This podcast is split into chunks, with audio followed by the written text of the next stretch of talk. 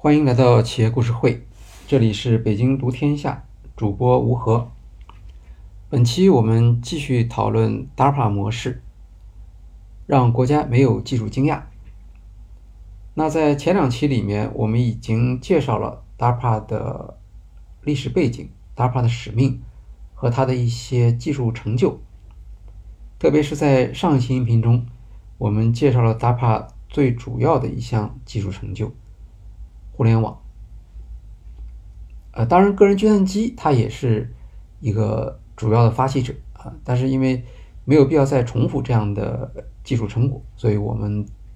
关于个人计算机达帕在个人计算机方面的所做的工作，呃，我们在我们的音频中间就不做重点介绍了。那么承接上一期的话题，像互联网这样的一个项目，它不光涉及到一个产品的概念，还涉及到多方的协作，也有一个相当长的时间，是吧？从六六年开始立项，到六九年建成第一个互联网，到一九七五年移交给军方。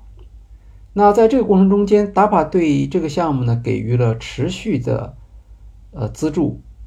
和推动，七五年之后，互联网的发展速度仍然是非常快的，但是那个时候就呃已经不再是 DARPA 在主导这个工作了，它就转向其他的研究项目了。那这里面其实我们可以看出来，DARPA 在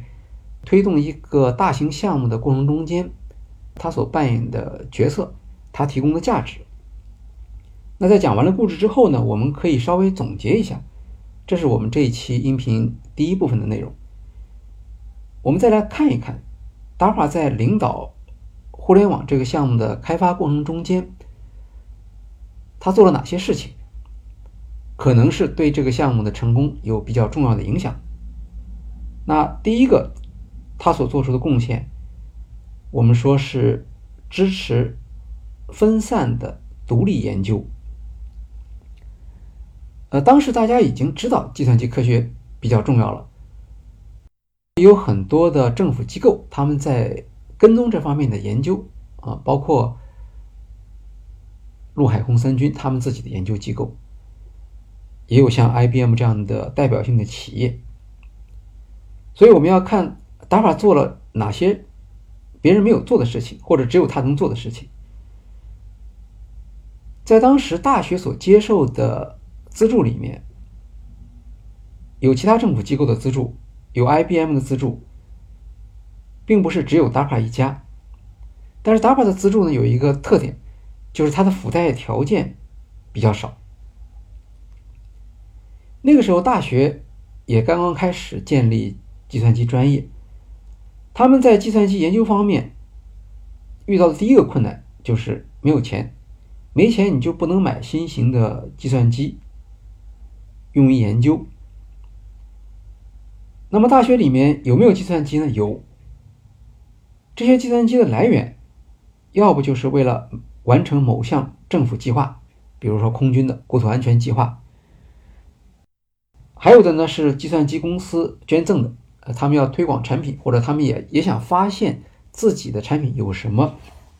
可能连 IBM 自己还不知道的一些用途，所以他们会跟企业合作啊，他们会跟大学合作。那这些计算机大学需要吗？当然需要，啊，可是呢，他们的附带条件的确也是比较多。那么它的用途上也就会受到一些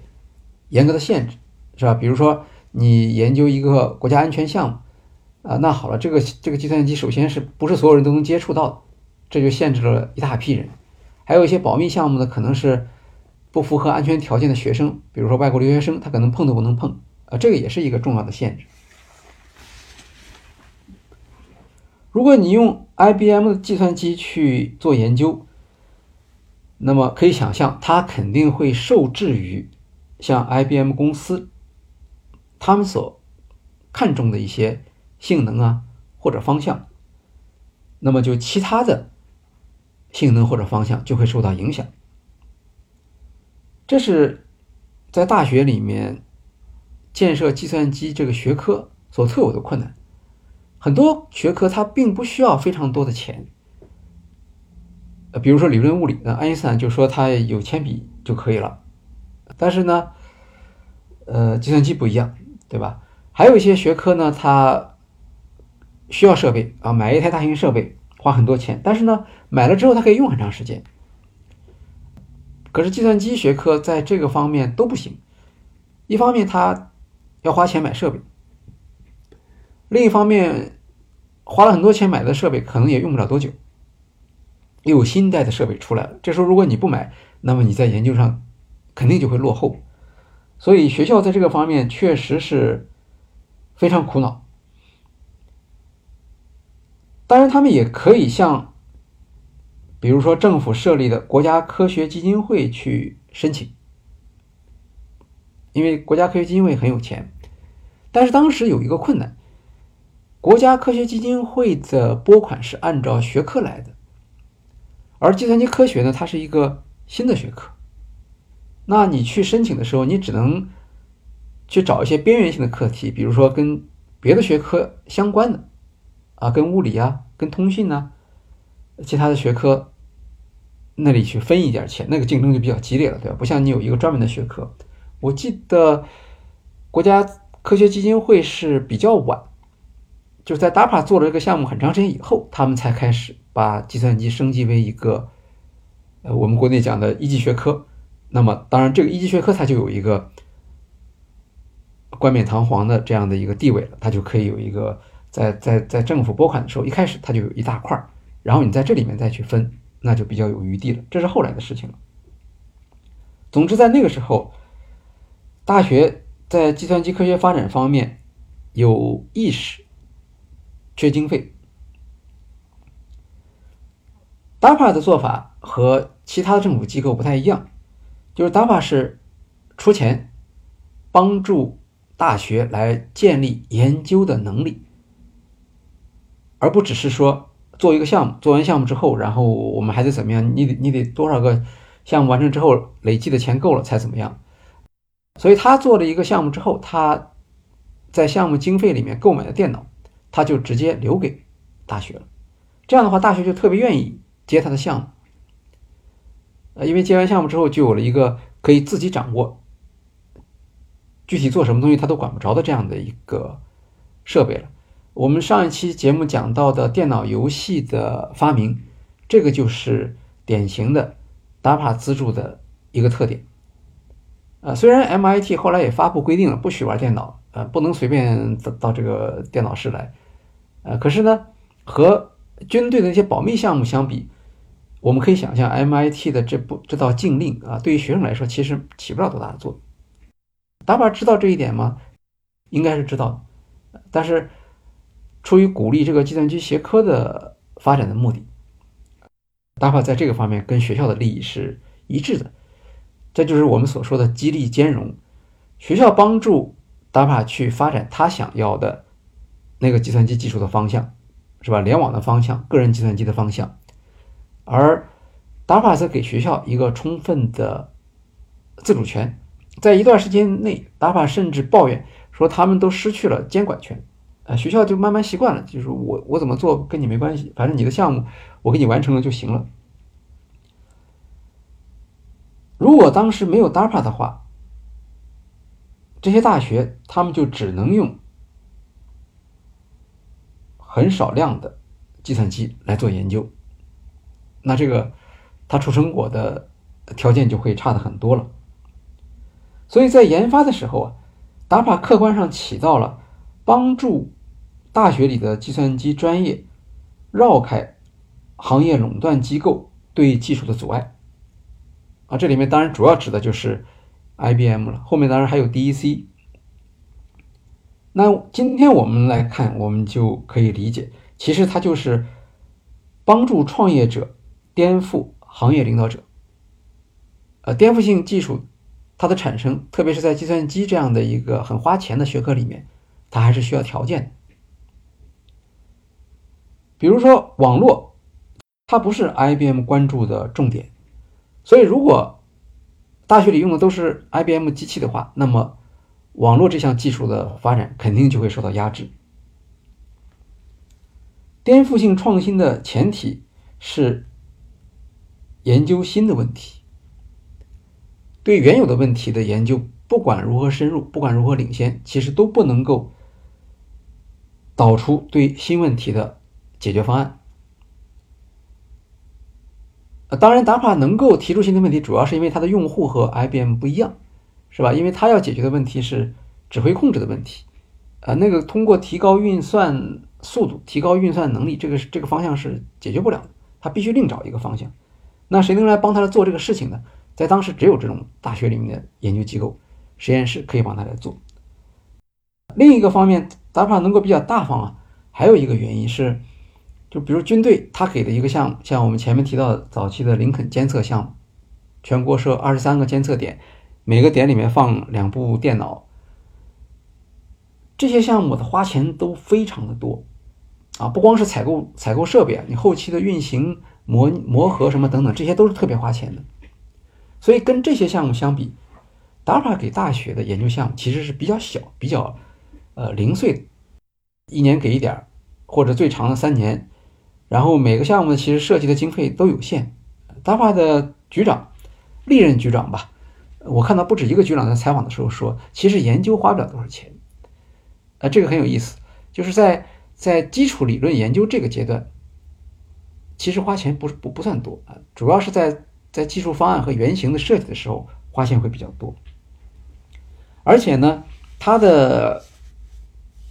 给的这些钱是比较分散的。今年给点，明年再给点，但是对于学校来说却很宝贵啊，因为那个时候计算机学科没有这样一个持续稳定的资金来源。当然，这是一个事后的看法了，因为当时实际上计算机主流是呃 IBM 他们那个方向，那当然 DARPA 只好去零敲碎打的去支持这些独立的研究啊，但是最后恰恰是这些独立的研究，呃，创造出了一个比。大型计算机更大的、更加活跃的这样的一个产业出来，这是第一项。第二项，我们来看开发者社区，因为 DARPA 的项目它属于高难项目，那一开始通常是没有人来做这个事情，或者有的人知道，但是他他他不敢做，没有条件，呃，因为他没有资金呢，或者是他不能承担失败的这种风险，这就意味着 DARPA 在进入到这个项目的时候，他要从头开始。啊，从积累人才开始。那我们看他的信息技术处理办公室第二任主任 Evan Sutherland。哎，我们都说他在担任主任期间，其实他只做了一年，因为他请的是学术假。但是这一年里，他做了什么呢？他投资了一位人机交互专家，叫道格拉斯·恩格尔巴特。哎，结果这个。资助从他开始，当然不是只只做了这一年啊。他走了以后，接任他的主任是罗伯特·泰勒，他又开始大力的资助这位恩格尔巴特。恩格尔巴特后来变成呃计算机技术历史上一个特别大贡献的一个人，从鼠标、超文本、图形用户界面到网络计算机啊，都是从他那出来的。这这就是在初期建立社区的时候选人的重要性。这个人不在 DARPA 内部，是吧？你要到全国各地去去找，还不是在他们熟悉的这个 MIT 这个新英格兰这边，他是跑到跑到这个斯坦福那边啊，SIR 那那个里头去找的这么一个人。那当然这是一个例子了，这这只是说一个一项例子，并不是说所有的，对吧？但是他这个成功呢，其实肯定不是偶然的，因为当 DAPA 开始进入到这个领域中的时候，他就开始积累这方面的。人力资源和建立一个对话的社区了，所以后面我们还会提到 DAPA 项目经理。，DAPA 项目经理的一项特别重要的工作就是建立研究社区方面的独特能力。这个工作呢是跟他的项目特点有关系的，因为你做的是高难项目，那你就得从研究社区的开发开始，你还得让他们能够对话，呃，让他们能够互相的挑战。这是项目经理的工作。那这一方面的能力，其实在 DAPA 成立的早期就有了。我们看到第三任局长，对吧？第一任局长是 Ron Johnson，但是负气出走了。第二任局长是军方派来的一个人呃，时间不长。第三任局长是真正的一个科学家了，这个人叫做 Ruina。Ruina 在为 DAPA 成立信息技术处理办公室的时候，他招募的是 Licklider。Licklider 并不是一个在计算机研究方面一个专家，对吧？他是个心理学家。那他为什么招他呢？是因为 Licklider 对当时的比较原始的，就是还依靠依靠人工打电话来。建立联网的这个计算机系统，他已经比较熟悉了。然后他在这个基础上，他指出了这个系统的缺陷，并且已经对它的改进有了具体的想法。所以，他不是说招一个呃计算机天才，而是招一个能够理解军方对未来计算机需要的这样的一个专业人员，然后再通过他去建立一个研究者的社区，因为他知道找什么样的研究者。有的研究者可能，呃，也是非常天才的科学家，但是他的方向不是 DARPA 想要的方向，这个就不行。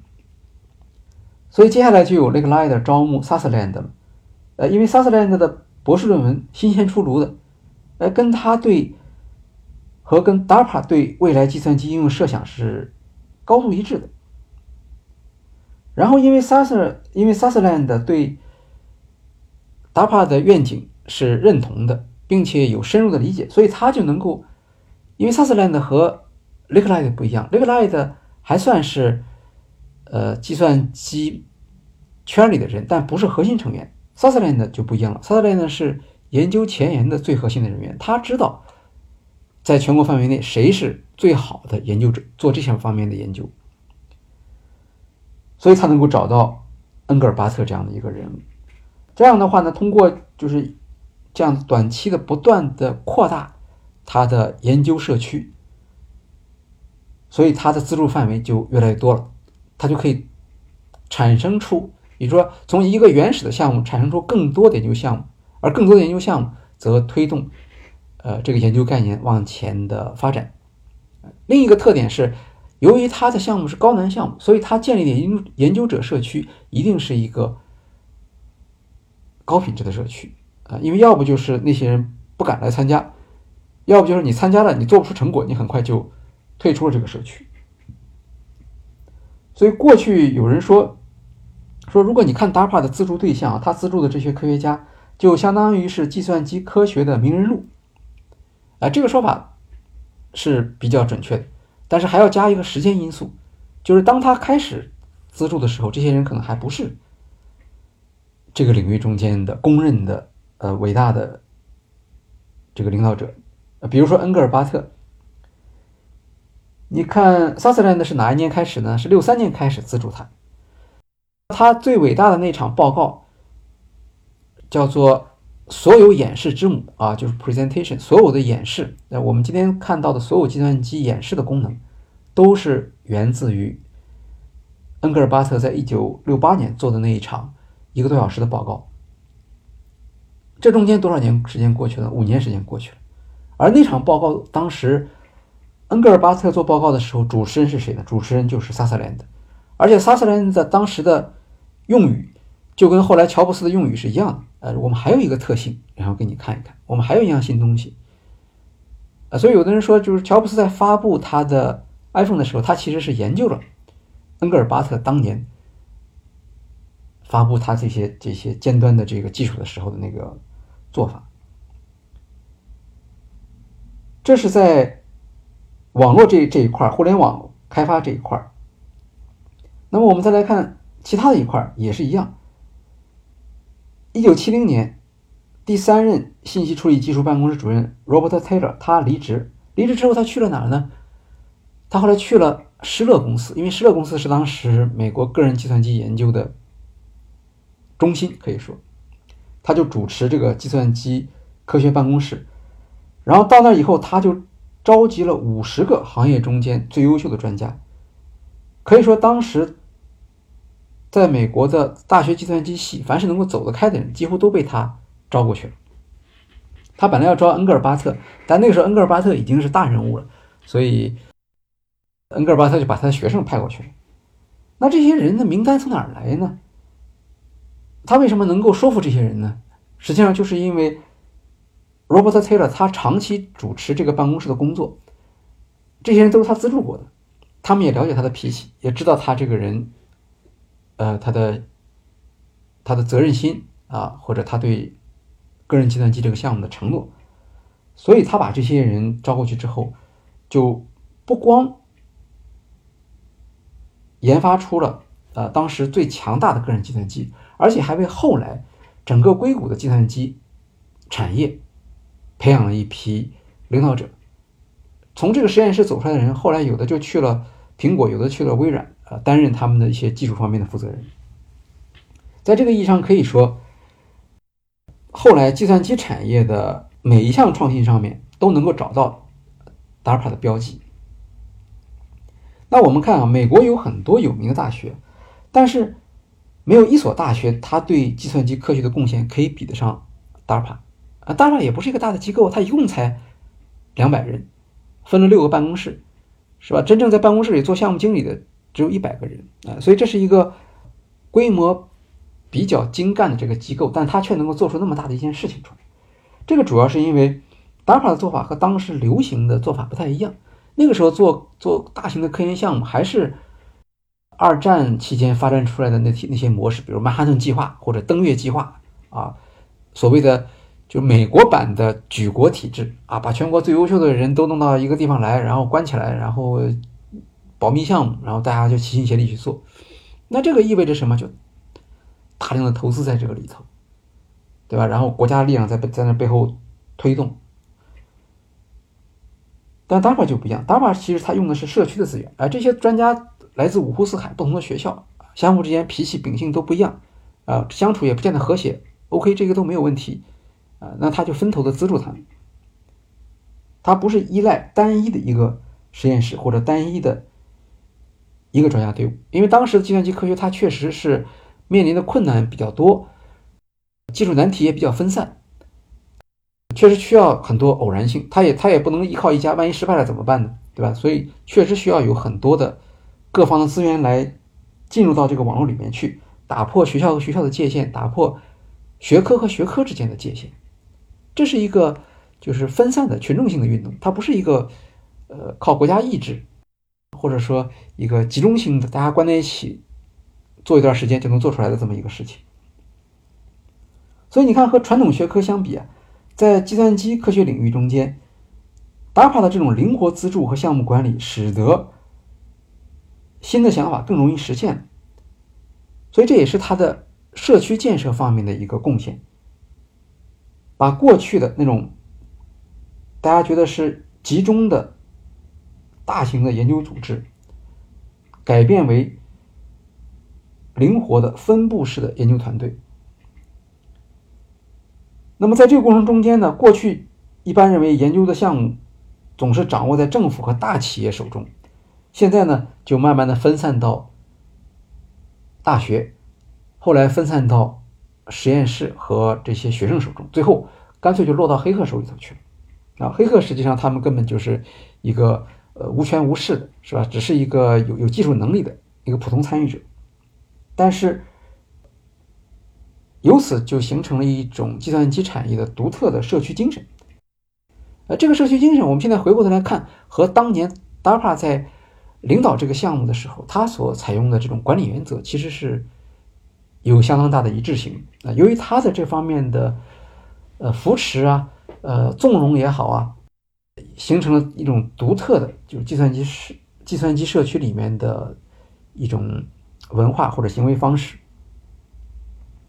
而且在学校里面，它其实也是一样，它不是说只看名校的。呃，我们看到早期，比如说在 M M I T 那边是集中了主要的资源，后期你会看到研究重心转移到了西海岸。转移到了斯坦福、犹他、啊 UCLA，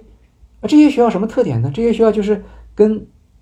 跟东北部的这些大学大学相比吧，这些学校当然还是很好，但是相对说来他们就呃年轻一些，呃他们更乐意接受来自华盛顿的这种影响，更开放。所以一开始做 ARPANET 项目的时候，那四个节点呃都在西海岸这边，是吧？犹他大学。斯坦福、呃 UCL、UCSB 就这么四个学四个节点。他们平时呢，呃，或者说他们本来在政府资源方面其实不在一个领先的位置上，但是通过这样的一个过程，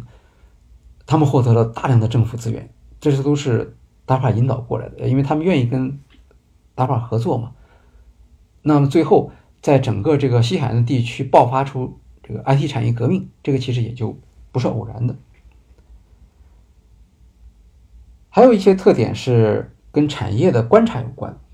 就是达瓦后期他就觉得他对这个这个 IT 产业的发展，他负有一个一个责任嘛，他的发展的速度就取就决定着 DARPA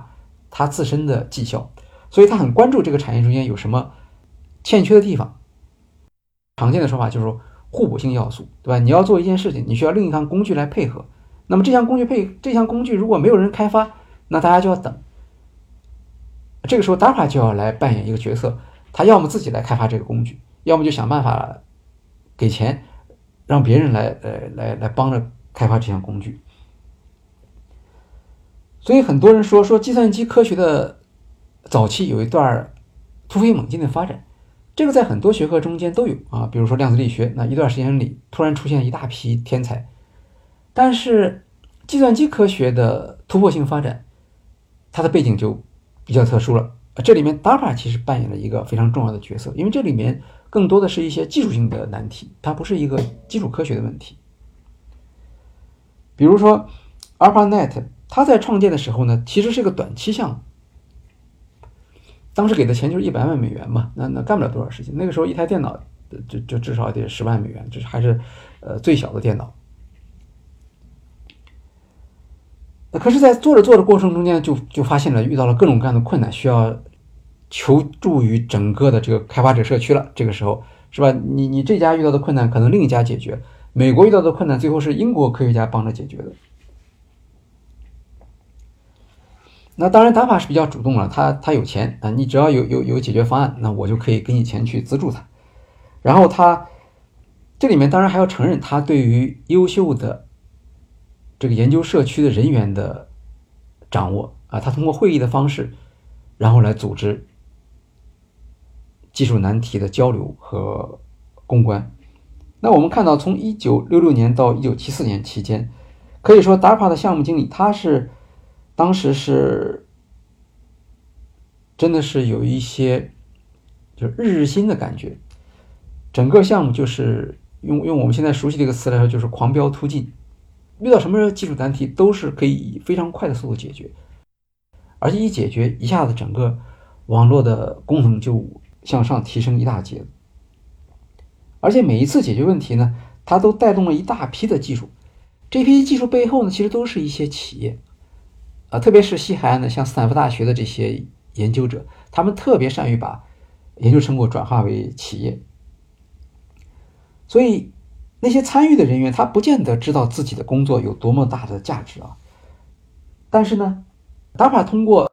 他的这种研究者社区的管理，让所有的这些人能够发挥他们的潜力。呃，其中有很多研究者的确也从中获得了非常多的财务收益。我们看啊，比如说到了1982年的时候，DARPA 其实就注意到，说当时的 CAD 工具啊。CAD 工具无法满足对芯片设计的要求，所以这个时候他就开始去推动这个研究开发了，而且找了不止一所大学要开发高级联网设计。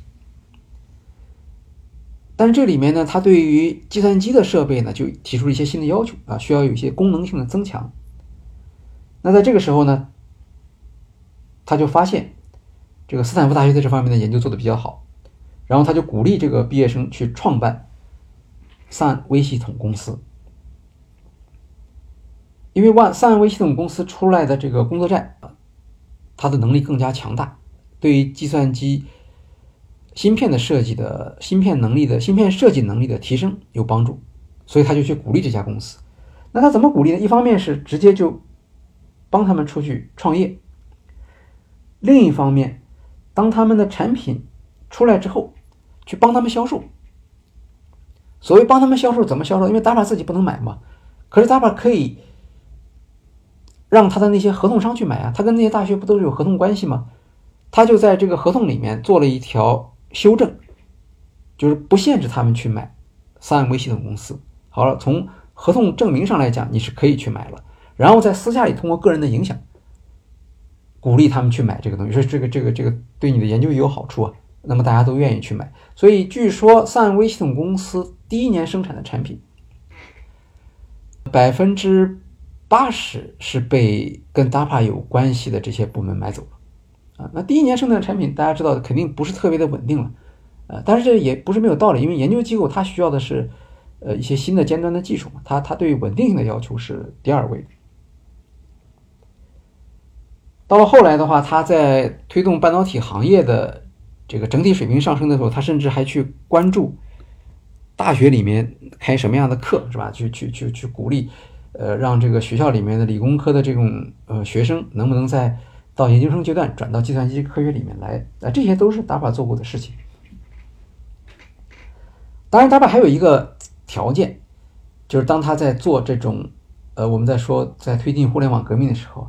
他很注意利用他自己内部的资源。啊，今天达巴的是有六个办公室，相对固定了。那个时候他可能略有调整啊，但大致上差不多啊。比如他有六个办公室，这六个办公室里其实只有一家是做这个网络的，对吧？就就是信息处理技术办公室。即使这个办公室也不是全部做这个，它还有其他不同的研究方向啊，有跟空军合作的项目，有跟海军合作的项目。这些项目是不是也可以从 ARPANET 这个网络项目中间受益？这个是很重要的，呃，当时的局长叫卢卡西克，卢卡西克他特别注重办公室之间的沟通，呃，因为他说，你看别的美国的实验室或者大学里都没有这么好的条件，大学里面系和系之间可能都不怎么说话，但我们这儿不一样，我们这儿一共才一百来号人，呃，所以我们要定期的来进行交流，一个部门的成果要迅速的让其他部门成果产生收益，这对我们本来就是有好处的，所以当。ARPANET 实现之后，第一批用户就是 DARPA 内部。然后，当他们这些其他办公室开始使用 ARPANET 的时候，他们会怎么做呢？他们会把他的合同商也带进来，是吧？所以这样的话，内部市场就有两个层次：一方面是你的同事他们会用这项技术，另一方面你的同事他们手下的那些那些资助的对象合同商，他们也会用这项技术啊。所以这个技术它的检验的。速度就非常快，它的内部市场就迅速形成了。当时这个局长卢卡西克他负责什么项目呢？他负责就是核实验监测。当时不是建立了一个一百多个全球标准地震台网络吗？这个网络他们是要汇集数据的。过去他们汇集数据的方法是很原始，现在不一样了。一看有了 ARPANET 之后，他们首先就想能不能把我们这个接入到 ARPANET 里面去。那这样交换数据的速度就非常快了，呃，实际上它主要的一个工作就是要交换数据、汇总、发布这些数据。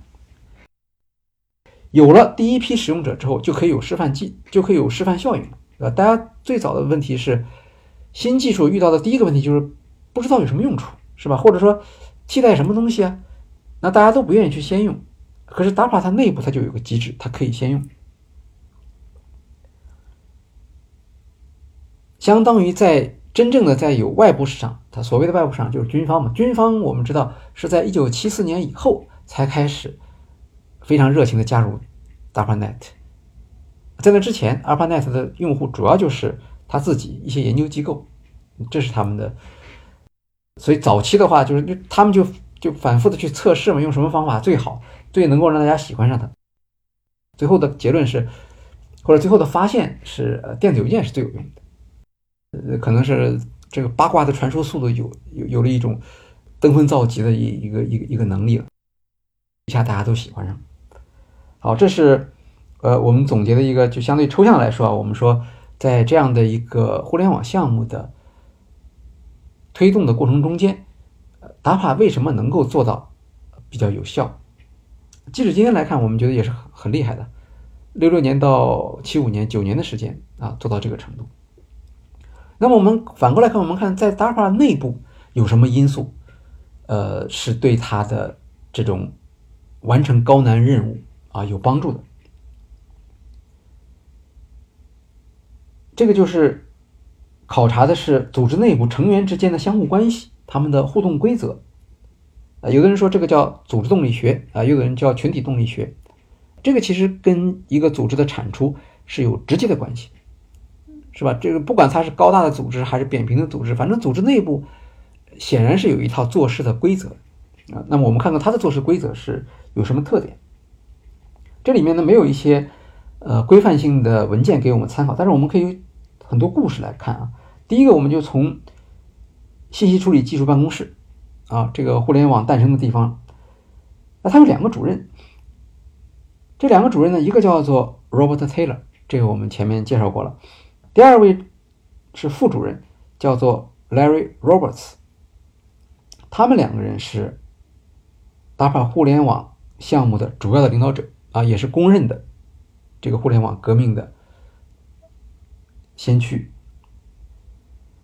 那他俩是正副主任，是按我们的说法叫搭班子嘛。可是呢，这两个主任的关系呢不太好。特别是他们离开了 DARPA 之后啊，就有点像我我们我们熟悉的这个杨振宁和李政道在在功成名就之后，他们对自己的贡献、他们的回忆和评价是完全不一样的，而且变得公开的敌对。虽然这个情况很常见，但是我们还要看看在 DARPA 内部为什么会出现这样的一个情况。那么究竟为什么他们两人合不来呢？这个其实是和他们的呃专业背景，呃他们本人的技术能力，呃包括他们的自我期望是有关系的。我们先来看 Robert Taylor，他是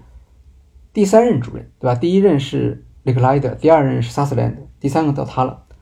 他从哪儿来的呢？他不是从学校来的，他是从 NASA 来的。然后他。本人不是一个计算机的科学家，但是他跟计算机社区呢有一定的接触，特别是他接触到了 l i k e l i d e 之后，对 l i k e l i d e 的理论非常佩服啊，所以可能呃不断的向他请教，然后两个人在沟通中间就建立了一个相互信任和相互理解的这么一个关系。到现在大家也不知道说为什么他能够。当上这个主任，因为那个时候呢，雷克莱德把他从 NASA 挖过来的时候，是给萨瑟兰的当副主任，呃，并没有说让他当主任。从专业上来讲，Robert Taylor 他是心理学专业，它的专业名称叫做心理声学。呃，这个听起来其实跟雷克莱德是非常像的。大家可能还记得雷克莱德研究的是什么？呃，猫的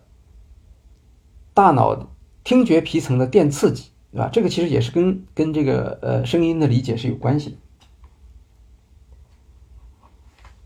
DAPA 特别奇怪啊，我我在接触 DAPA 的这个过程中间，我们写的案例里面没有接触到几个人物，但是光是跟声学有关的就有三个人。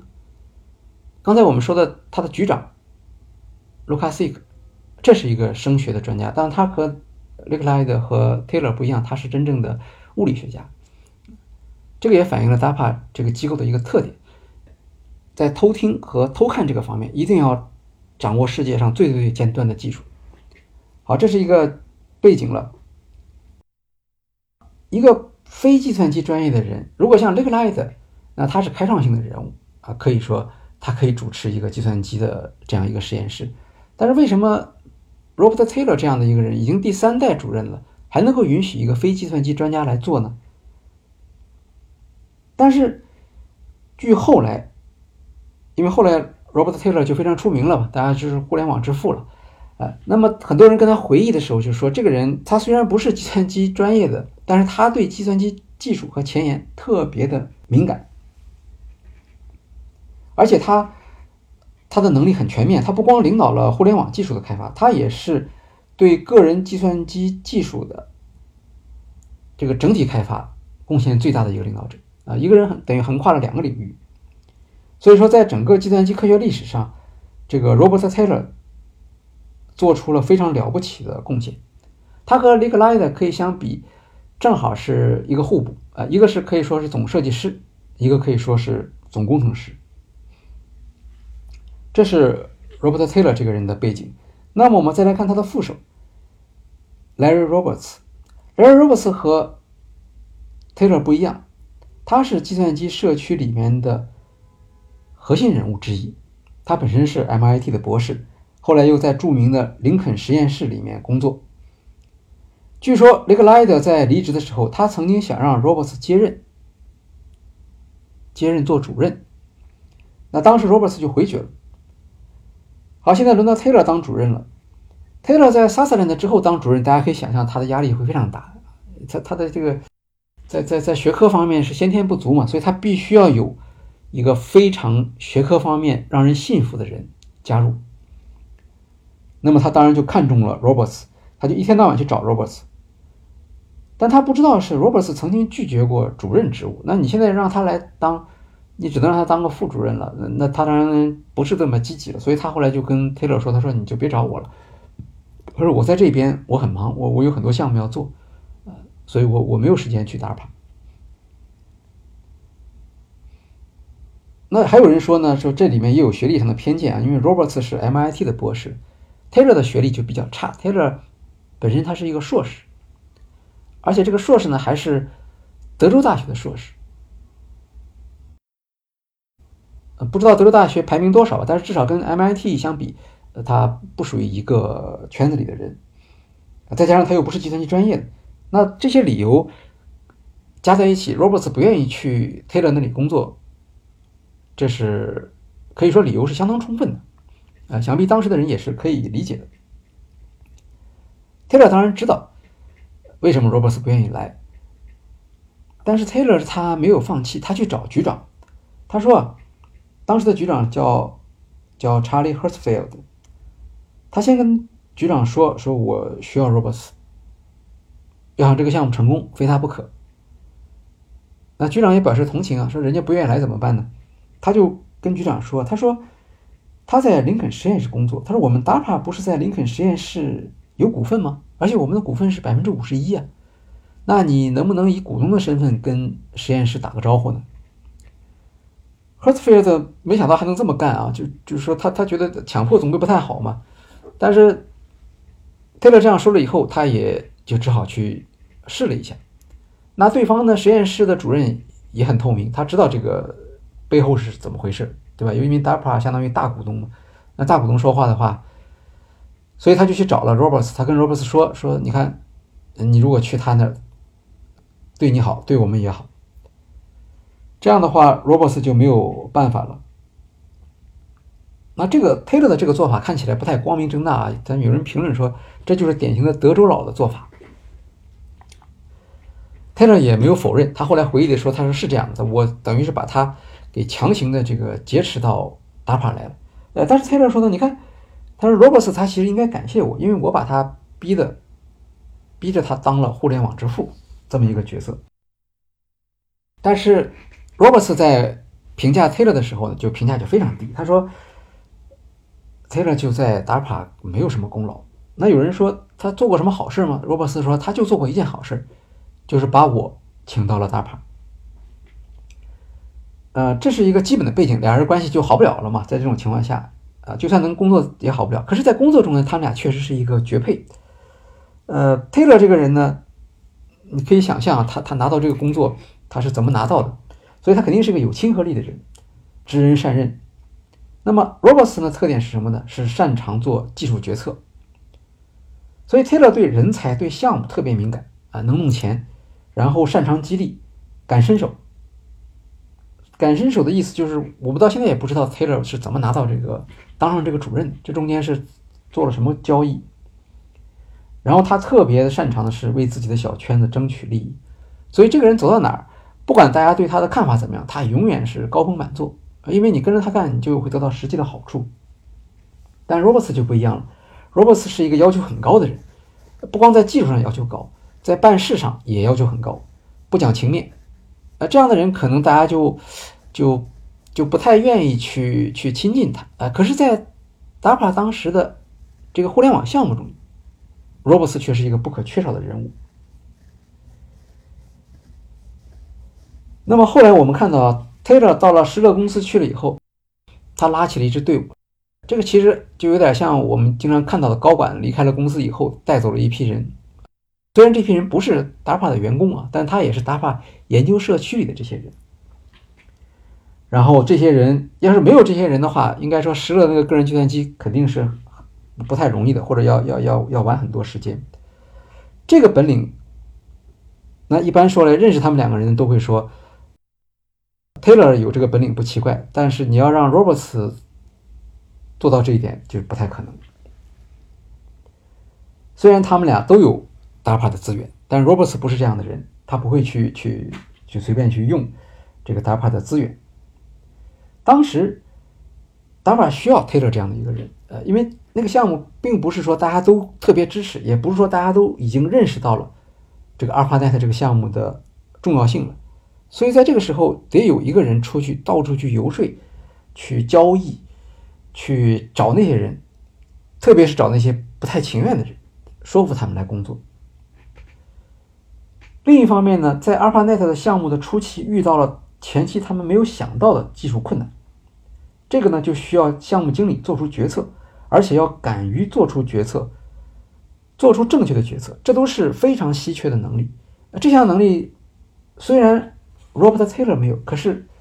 Larry Roberts 正好有这项能力。因为那个时候 ARPANET 项目的技术选择，很大程度上影响着整个互联网未来的技术方向。呃，今天回过头来看，大家觉得非常了不起的地方就是。Larry Roberts 他所做出的决策，在事后看来都是非常正确，对于行业的发展非常有利的这些选择。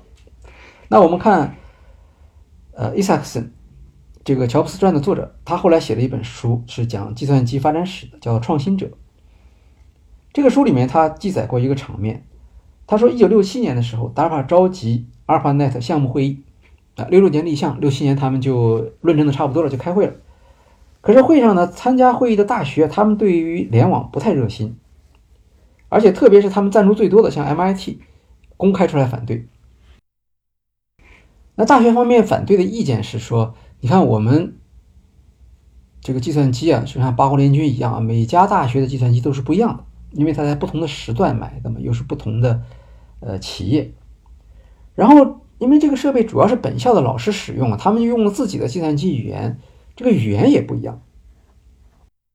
这些大型计算机相互之间的联网其实是一件很难的事情，我们要做很多工作，时间我们的基石本来就很宝贵，是吧？你让我们停下来来来来做这么多的事情，这个就不合适。这样的话，就会议上就不欢而散嘛。虽然达法用他自己的地位，他们强迫他们参加了，但是肯定这样做是不好的。那当时参加会议呢，还有一位。研究人员，他就是来自林肯实验室的，叫做 Wesley Clark。这个人也号称是现代个人计算机之父，做了很大的贡献。他其实开会的时候呢，呃，不是特别热情，因为他不关心联网，他对大型计算机的联网不感兴趣。他当时关注的是个人计算机。但他在会上听了半天之后，他就明白了，他感觉到啊，DARPA 的不管是 Taylor 也好，还是 Roberts 也好，对于这些大学的困难，其实没有感同身受。是吧？毕竟工作要人家做嘛，不是他们 DAPA 来做。他自己突然有了一个主意，呃，可是那个时候呢，会议又结束了，所以他没有办法去讲，他就匆匆忙忙给 Roberts 写了个条子，说我有一个想法，我觉得能够解决你们现在的问题。那么，Roberts 那个时候开完会了，他就邀请克拉克一起，他们一块坐车去机场。这个时候回忆就出现了混乱啊，就不同的说法。呃，有的人说租了辆出租车，但是 Robert Taylor 回忆说是我们是租了一辆车子，我来开车。啊，他的意思就是说，你看我作为主任，对吧？我我我是开车的，我把这个技术专家 Roberts 和 Clark 他们留在后面讨论问题。好，在车上呢，他就讲了一下自己的想法。他说，大学不愿意做这个事儿是有道理，因为大型机联网每增加一部。不同的机型，那它都要做一个新的一个联网的软件，然后呢跟它连起来，这个就会很麻烦，因为以后这个网络会越来越多，然后别人的机器呢也都是不一样的，然后你打法，当然你这些学校你可以强迫他们干活，但是如果说是军队的那些计算机加入了，人家不一定听你的，那时候你怎么办呢？对吧？这样这就说对你实现我们今天说的这个网络效应其实是不利的。那么它的解决方案是什么呢？他说达卡应该专门设计一台标准化的小型计算机，然后只要这个学校他愿意参加，那么他们就贡献一台大型机。但是我不用你做工作了，我把我把一个小型的计算机配置给你这台大型计算机。那么计算机和计算机之间的和标准的计算机之间的这个联系，只要做一次就行了。你大型机和我这台小型机之间联系了，以后你就不用再管了。以后网络里不管接多少台，跟你没关系，因为所有的连接都是通过这台小型计算机来做的，这样你只麻烦一次。后面的好处就很明显了，因为如果是每一家都装一台这个标准的小型计算机，并且这个计算机是由 DARPA 来提供的话，你就等于掌握了这个网络的标准。这个一说，大家都都能够非常清楚。还有就是刚才我们提到了，过去大家总是。有一个问题，就是你看我这个机器，我是大型计算机，你是小型计算机，是吧？在联网的过程中间，那我们俩这个地位怎么怎么算呢？我的运算速度是你的十倍啊，是吧？我我我们之间是一个是一个平等的地位呢，还是一个有层级的地位？那你通过放一台标准化的小型计算机，其实就把这个问题解决了，因为真正联网的是这台计算机，而不是那个主机，所以。所有的计算机都是平等的，因为每个人都是都是用这个小计算机的联网，而在这样的一个情况下，你只要配置了一台小型机，你就等于跟这个网络中的所有的电脑都连上了，这样就实现了真正的分布式的网络，也就实现了他们的理想，计算机之间是平等。前面我们提到了这个 Robots 当时他是要做这个决定的，是建立一个分布式的网络，还是建立一个中央枢纽式的这么一个网络？那么这个时候，我们就看到 A 萨克森描写的这个场景了。说这个时候，Taylor 听完之后，马上就说非常好，建议应该这么做。那 Roberts 就没有了，Roberts 就要拷问一下，啊，他就反复问了 Clark 几个问题。问完问题之后，Roberts 才说行了。那要等到 Roberts 说行了，相当于这个技术决定才算是完成。在这个里面，你看。，Taylor 和 Roberts 两个人的分工是很明确，对吧？一个人负责开车，一个人负责拍板。那么这个小机器当然就是后来的这个路由器了。这个路由器那个时候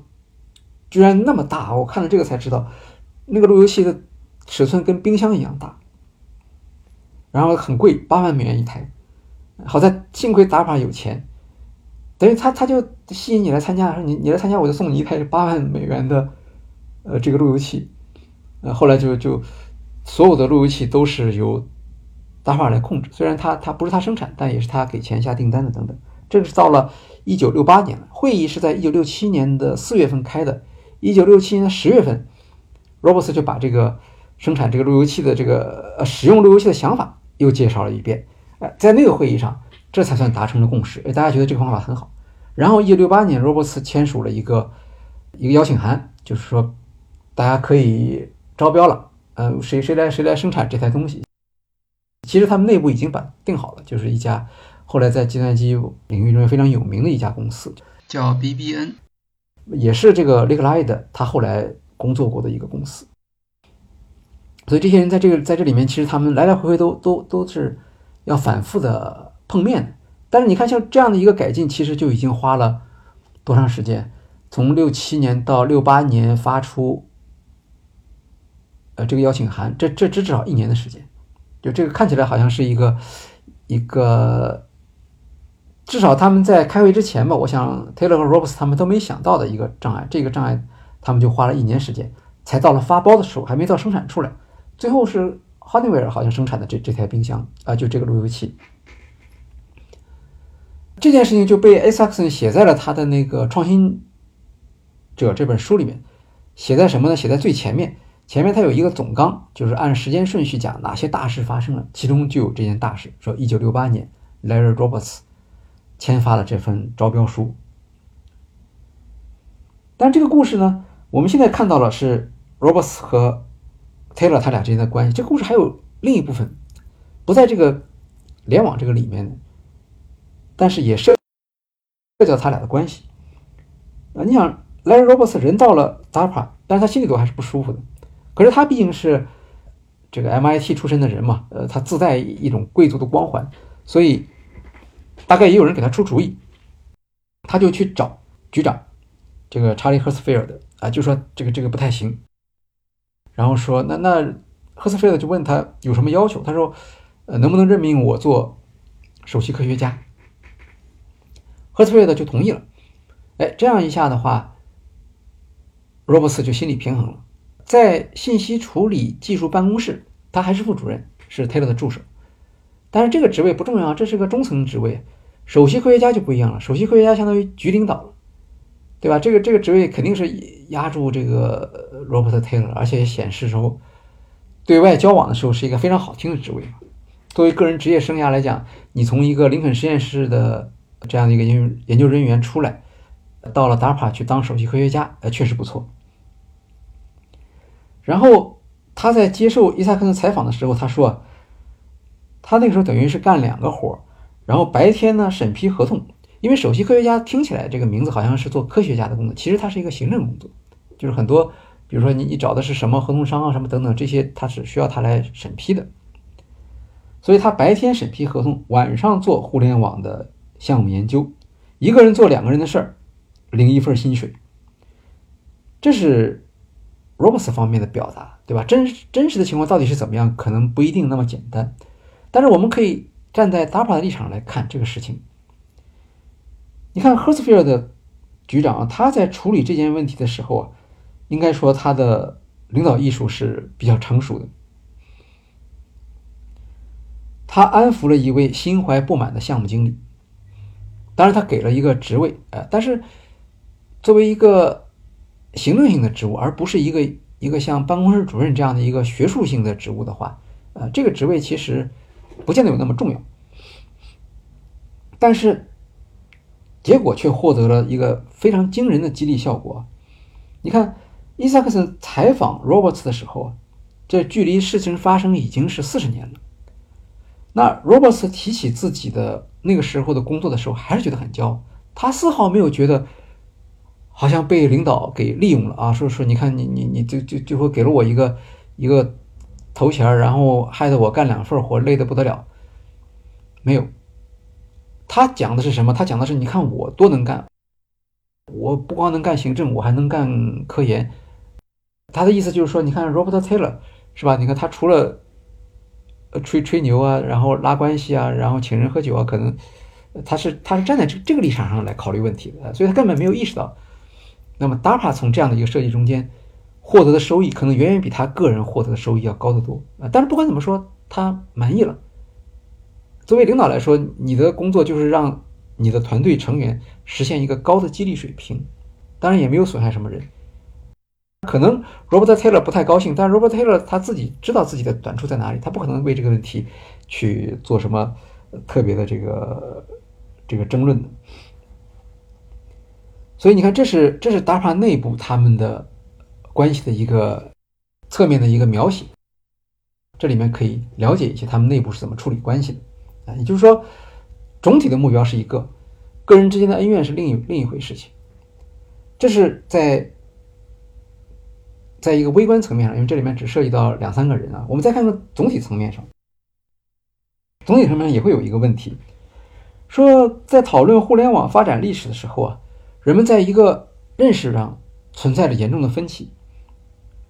只是说这个回忆了。呃，现在大家在肯定说 ARPANET，当然它是互联网的第一家。那么，究竟为什么会有 ARPANET？哎，这个事情听起来好像很奇怪，这不是理所当然的吗打法做的就是这件事情。但是在这个问题上，恰恰出现了不同的叙事的版本。第一个版本是政府支持的版本。也是全国性媒体支持的版本。这个版本来自于兰德公司。当时兰德公司做了一份研究报告。我们知道兰德公司一个最大的一个贡献就是，核战争理论，其中就是特别强调第二次核打击的能力。呃，假定我不知道你突然向我发射了核武器，那么如果你把我打掉了一些，那么我还剩下的一些能力能够进行第二次打击，我能够反击。这个能力。兰德公司认为是防止核战争最需要的、最重要的一项能力，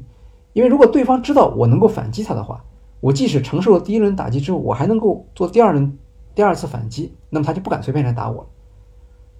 除非他能够有把握把我全部打掉。因此，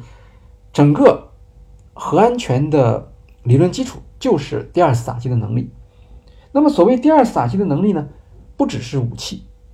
是吧？他也许把你的这个核武器打掉了一半，那你哪怕你剩下一半核武器，你也足以毁灭对方，那这可以。可是这里面还有一个技术细节，就是指挥和控制问题。假如说你这个国家是采用中心型的大型计算机中心。那这样的中心数量数量是不会太多的，就算像当年的林肯项目有二十三个中心，那人家只要把你这二十三个中心打掉了，那你不就失去了指挥能力了吗？你虽然有核武器，但是你不能形成第二次打击能力了。所以在这个意义上，兰德公司认为建立一个计算机网络对于国家安全特别重要。所以从这个理论出发，那么互联网其实是为了国家安全而开发的。因为按照互联网这样的一个理论的话，你即使打掉了百分之六十的节点，剩下的节点也足以使我能够支撑第二次打击。这就是呃所谓的国家安全叙事结构。在这个结构中，还有一个特别有意思的地方，就是兰德公司说啊，我们不光要让美国有这个互联网能力，我们得让苏联也有这个能力。因为当他知道我们打他的时候，不可能把他的所有的网网络这个节点全部打掉的时候。他就有一种安全感，他就不会主动向我们发起进攻了，或者说他没有必要先发制人，对吧？他可以等着我们，我们打他的也可以。这是整个兰德公司的一个报告，这个是非常应该说是非常有说服力的，逻辑上很很清晰。但是有意思的是，DARPA 从事 ARPANET 研究的这些个整个的团队，包括他们的合同商，大家全部都反对这种说法。然后他们说，确实是兰德公司是写过这个东西，也的确在我们的阿尔法项目之前写的，可是我们没听说过这个文件。那么他们的解释是什么呢？他们说，ARPANET 纯粹是为了当时要节省资源嘛，对吧？每个学校不同的反复买电脑，他们受不了。第二个呢，要加强协作，哎，至少是让这个研究人员之间能够互相沟通，能够互相交流。我们从来没有想到核战争，我们脑子里就没有这个概念。你看，Robert Taylor 和 Larry Roberts 俩人不对付，但是在这个问题上，他俩的看法是完全一样的。后来 Robos 还说了，他说：“我就这个问题，我曾经专门到国会去作证。我跟国会说，我确实不知道还有什么国家安全这个这个故事。”那么，美国的《时代周刊》他曾经用兰德公司的这个叙事结构做了一个报道，报道了 ARPANET 项目。那 Robert Taylor 呢就很生气，他就给他写了一封读者来信，说我不同意你们的看法，而我是当事人呢，说你们应该把我这个意见登出来。时代周刊没有答应他的要求，但时代周刊给他回信了。时代周刊说，呃，你确实是当事人，但是我们的信息来源是比你高的这个领导跟我们确认过的，他们说这个说法没有问题。那谁是这个高层呢？不知道。不过，在他们的就是在 Taylor 的领导里面，这个局长确实和他的看法是不一样的。第一个局长当然就是一九六六年那个时候批准 ARPANET 项目的局长 Charles Hersfield 说：“呃，他说呢，他同意 Robert Taylor。他说这个项目不是指挥控制项目啊，指挥控制项目如果是做这种工作的话，呃，他应该是军队的项目，不是 DARPA 的项目。那另一个局长呢是叫做 Stephen Lukasik。”他就支持兰德公司的说法，而且他出来说话呢也比较有说服力，因为 Charles Hersfield 他是立项的局长，但是他很快就离开了 DARPA。卢卡西克在一九六七年担任 DARPA 的副局长，他分管的就是这一块儿。然后他从一九七零年到一九七五年之间任局长。那我们看，正好这段时间，从一九六七年到一九七五年是 DARPA 项目整个的项目周期啊，七五年。他一一月一号可能就就走了，但是七五年项目也就移交了，所以他是一个整个 Da DARPA 呃整个这个 ARPANET 项目期间的担任局领导的这个人，他的说话也是也是有信用的。他说当时的项目计划资金支出大部分都是我批准的，那么那个时候呢，因为呃这个美军呢当时在越南的做法已经是不太不太好了，特别是他们一些侵犯平民的这个做法被媒体报道出来，舆论就转向了。国会就利用这个机会呢，对军队加强控制，特别是对军费的审核是审核是越来越严格。他说在这种情况下，如果像罗伯特·泰勒他们讲的，主要是为了呃提高研究效率啊，然后呃增进这个呃社区的建设这些理由啊，呃他说可能第一次拨款还行，但是你要长期的拨款其实不可能的。而在他期间，恰恰为阿尔法项目提供了大量的资助，所以如果没有一个。事关国家安全的这样的一个高层级的故事讲给国会听，那么阿尔法 net 项目恐怕是很难持续那么长时间的。这个里面其实看到了是在 DARPA 内部，它作为高层和基层之间，他们的工作范围、工作内容或者工作重点，其实他们是不太一致的。呃，这是一个良好的组织结构的一个特点。比如说，卢卡斯克他提到，他说他们在做些什么事情，其实我并不是很知道。他说有一次啊，他偶然经过这个信息处理技术办公室，那么作为局长，他就说赶快吧进去打个招呼啊，鼓舞一下士气。局长视察嘛，来来来来给大家鼓鼓劲儿。然后他进去之后呢，他就看到桌子上有一份报告，这份报告是 MIT 给的啊，就是 DARPA 资助的一个项目。然后这个报告的名字叫做计算机辅助编舞。舞蹈的舞，辅助编舞。呃，他回忆说：“他说他看到这份报告的名字之后，他立刻有一种窒息感。呃，因为他马上想到了，万一国会议员看到这个报告的话，他应该怎么跟国会议员解释，为什么国防部的这样的一个部门，他需要去研究编舞这种事情？但是他是局长啊，呃，他也不能打击。”项目经理的热情，所以他对项目经理就说：“他说你这个项目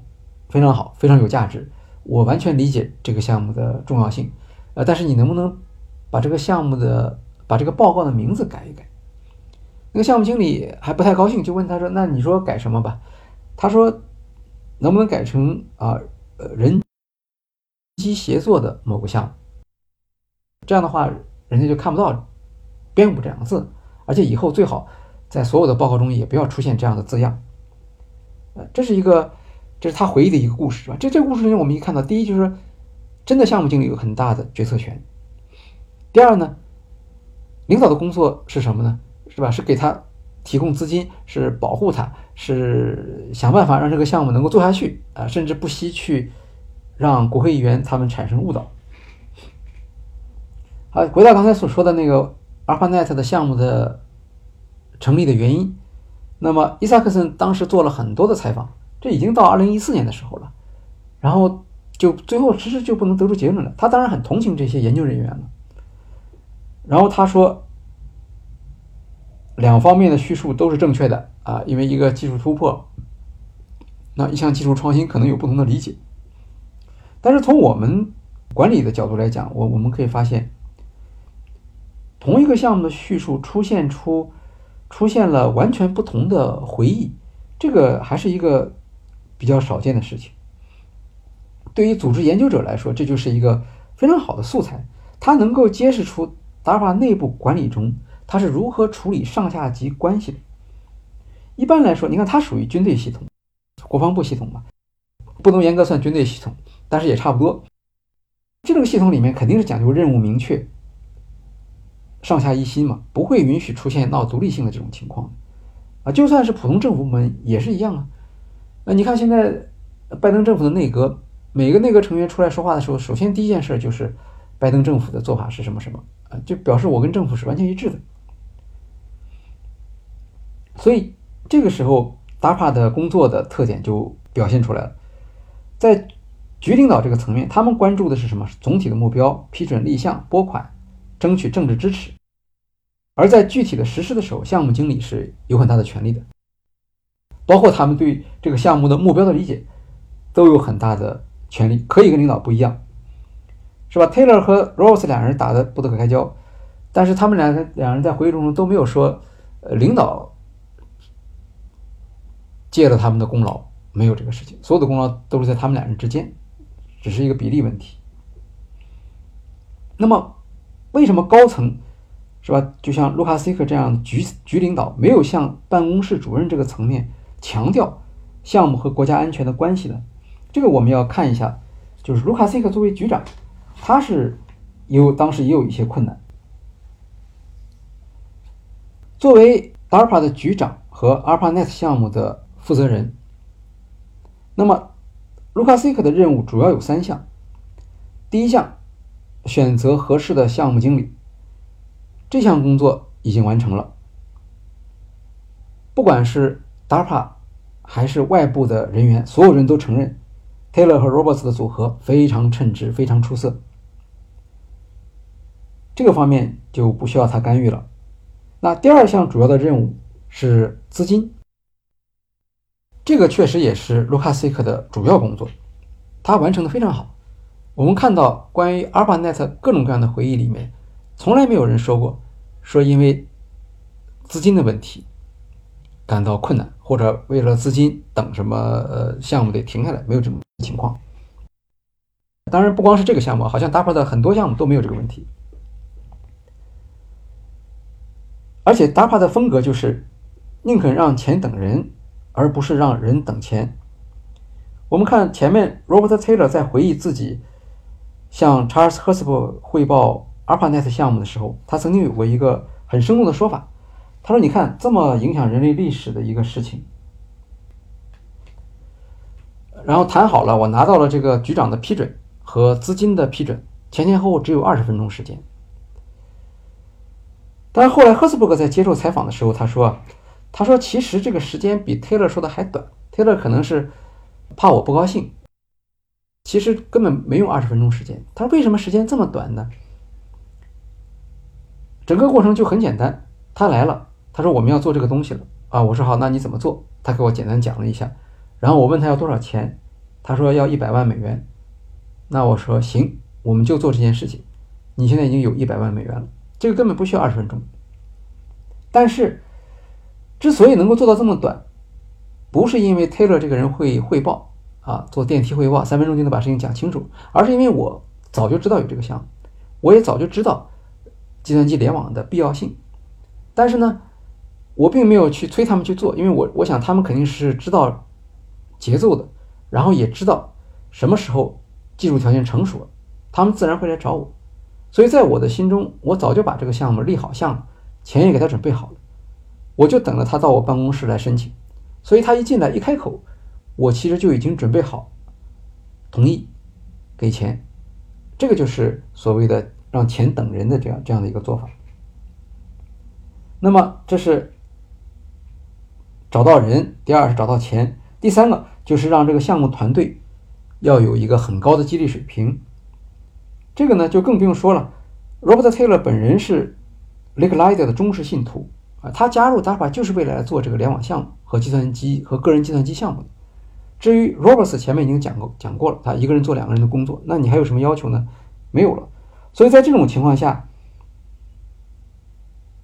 卢卡斯克采取一个相对放任的这样的一个态度，其实是合理的。当然这样说，并不是说卢卡斯克是一个比较弱势的。或者是一个一味强调亲和的领导，他还是一个一个称职的领导者。比如说，他曾经回忆说，他就职之后当天就决定开除一名办公室主任。那么，开除一名办公室主任很正常，但是他的做法不太寻常，很能反映他的办事风格。他把这个人叫到办公室来说：“你现在把你的工作移交给你的办公室里面两个最资深的职员。”然后我命令你在中午之前离开我们打卡，离开我们打卡。好，这样一番操作之后，他说到了下午还没下班的时候，整个大坝都知道我们来了一个新局长。哎，这是他的一个领导风格，其实也是很强势的这么一个人。那么为什么在这个问题上他采用了这样一个做法呢？可能跟当时的呃政治气氛也有关系。哎，我们看到一九六九年的四月三号。斯坦福大学曾经发生过一个事情，就是反战的学生啊占领了应用电子实验室，迫使学校退出国防研究项目，这个历史上称为“四三运动”。前两天我们给大家在群里头介绍过一本书，叫做《帕罗阿尔托》。帕罗阿尔托作者里面就特别的提提到了，介绍了这个“四三运动”。他当时还说：“他说你看，像斯坦斯坦福大学的物理系，整个物理系的开支一半以上来自国防项目。所以在这个这个信息被披露出来以后，可以想象学生就抓住这一点来做一些抗议活动。那所谓的国防部项目，其实很大一部分就是来自 DARPA。在这样的一个背景下，我们可以想象 DARPA 的项目团队和他们的合同商，那这些人大概。”不至于去去抗议、去游行，但是他们不可能不关注舆论，他们自己内心深处可能也有反战的情绪。那个时候，国防部的名声就非常的不好了。所以在这种情况下，卢卡斯克如果跑去跟他的项目团队人员去宣讲国家安全、核战争的这种意义，这个可能不是一个好的选择。而且从卢卡斯克后来接受的访谈来看。他自己可能也是会受到反战舆论的一定的影响。比如说，那个访谈的人员问他，说：“你在打法工作会不会觉得有一种呃良心上的不安？”那卢卡斯克马上就否认了，他说：“没有，他说我从来不后悔在打法工作。”但接下来他又讲了一句话，他说：“我们跟国防部是一种独立和中立的关系。”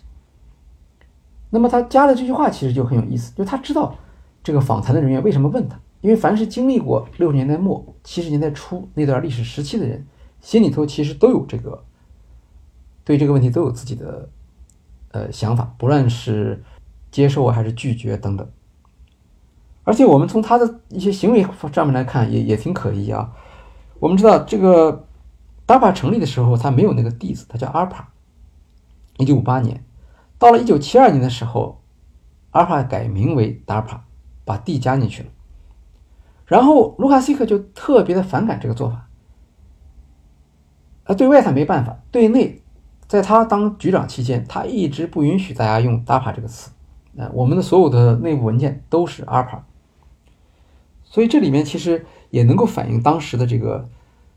一个时代的精神，所以我们看到，你可以说这个他不用 DAPA 这个名字，他是作为管理层。抵制组织变革的一种表现，是吧？前辈们把这个公司、把这个组织交给我了，现在我把它变成一个国防部的一个 一个这么这么形象不好的这么一个机构了。呃，当然也可能反映了他自己内心深处对于当时的整个政治舆论的一种看法。那么后来的话，现在当然互联网的这个历史地位就越来越高了，ARPANET 这个项目它也水涨船高了。那无论是这批老人，他们说起这个项目。和他们的学生后代，包括像乔布斯啊、比尔盖茨啊，甚至更晚的这批互联网新贵，可以说所有的人，他们都不太愿意把当年互联网的诞生和核战争和第二次打击能力这些东西联系在一起啊，好像是太对他们的这种黑客精神呢、这种反文化的、反潮流的这种精神呢，这个好像不太一致啊，所以就出现了一个严重的叙事上的分化啊，两个版本。等于是各搞各的，这个美国政府也挺有意思，他并不要求官方出一个统一的说明啊，做一个呃，比如说若干历史问题的决议，他他没有这个东西啊，所以大家就是各讲各的都可以。当然，我们说如果卢卡斯克讲的是事实的话，他确实是很好的利用了局长这个权利，对项目进行了一个保护，是吧？同时呢，又不妨碍这个项目的。它的实际意义，对吧？只要这项目进展了，对吧？交给军方了，他仍然可以跟国会说：“说我当时说的这个保护国防的这样的一个使命，他还是完成了。”当然，从从 DAPA 内部来讲，我们可以看出来，就这个组织其实还是总的来说还不是像是一个一般的一个，肯定不像是一个政府组织，对吧？它上下级的关系不是那么样，甚至也不像是一个企业的一个组织。这个原因是什么呢？跟他的组织的流动性有关，他的局长就像走马灯一样换来换去，然后他的项目经理也是换来换去，他的项目经理原则上任职不能超过六年。那你看，光是这个阿巴奈特这一个项目多少年？这个项目九年，确实他们也换了啊。那后来连那个 Robert Taylor 都走了嘛。开始的时候相当于是 Robert Taylor 开始在六六年开始做，然后他说到了六九年打靶项目成功之后，他其实就开始准备走了，啊，后来就是 Roberts 也走了，都没有等到七五年这个项目完成。那这样一个流动的情况下，就会出现我们今天所出所所所看到的这种现象，对吧？大家都不是常住的人口，都不能说，我不能说你是这个土著啊或者老人呢，所以对同一个问题的看法肯定是，或者对同一个问题的回忆是不一样的。但是语言即权利啊，它反映的是当时组织内部他们的一种特殊的这个权力互动啊，跟。官僚主义机构的那种上级对下级的严格控制不一样，甚至跟企业的上下级之间的关系好像也不是特别一样，因为企业其实可能比它还相对稳定一些。这个是在我们的对材料的研读的过程中间得出的一些看法啊。有些材料可能是呃大家在书里面看到过，但是我们可以从不同的角度啊来再做一遍理解。那这个音频到这一期呢已经是第三期了。一般说来，这个三期就该结束了。但是我们这一期音频并没有能够完成，呃，因为 DARPA 这个项目其实是很丰富的，呃，另外我们也获得了一些资料，我们觉得这些资料都是挺挺有参考价值，也值得跟大家来交流一下。所以，我们这个音频节目还会继续做下去。我我现在的想法是打算再做两期，那下一期我们会讲讲 DARPA 它是。呃，如何创造这种正的外部性？啊，世界上这种国防部的下属的机构非常多，但是能够像 DARPA 这样做的好的却很少，是吧？这个是一个呃值得研究的问题。那再下一期呢，我们打算研究一下 DAPA 整个组织的生命力的一个特别核心的一个部分，就是 DAPA 的项目经理。在接触这个案例的过程中间，我逐渐发现。，DAPA 的项目经理真的是特别的典型，值得我们其他的做产品经理或者做项目经理的人对他们的一些做法是应该是可以去研究一下的，包括他的呃项目经理这个职位的设计要求，然后他们是怎么样来开展工作的。作为 DAPA 的项目经理和作为比如说国家科学基金会的项目经理有什么相同的地方，有什么不同的地方？这些是我们在后面还会陆陆续续跟大家展开的内容，呃，欢迎大家在后面的节目中间继续收听。那今天呢，我们的主要内容就到这里结束了，谢谢大家。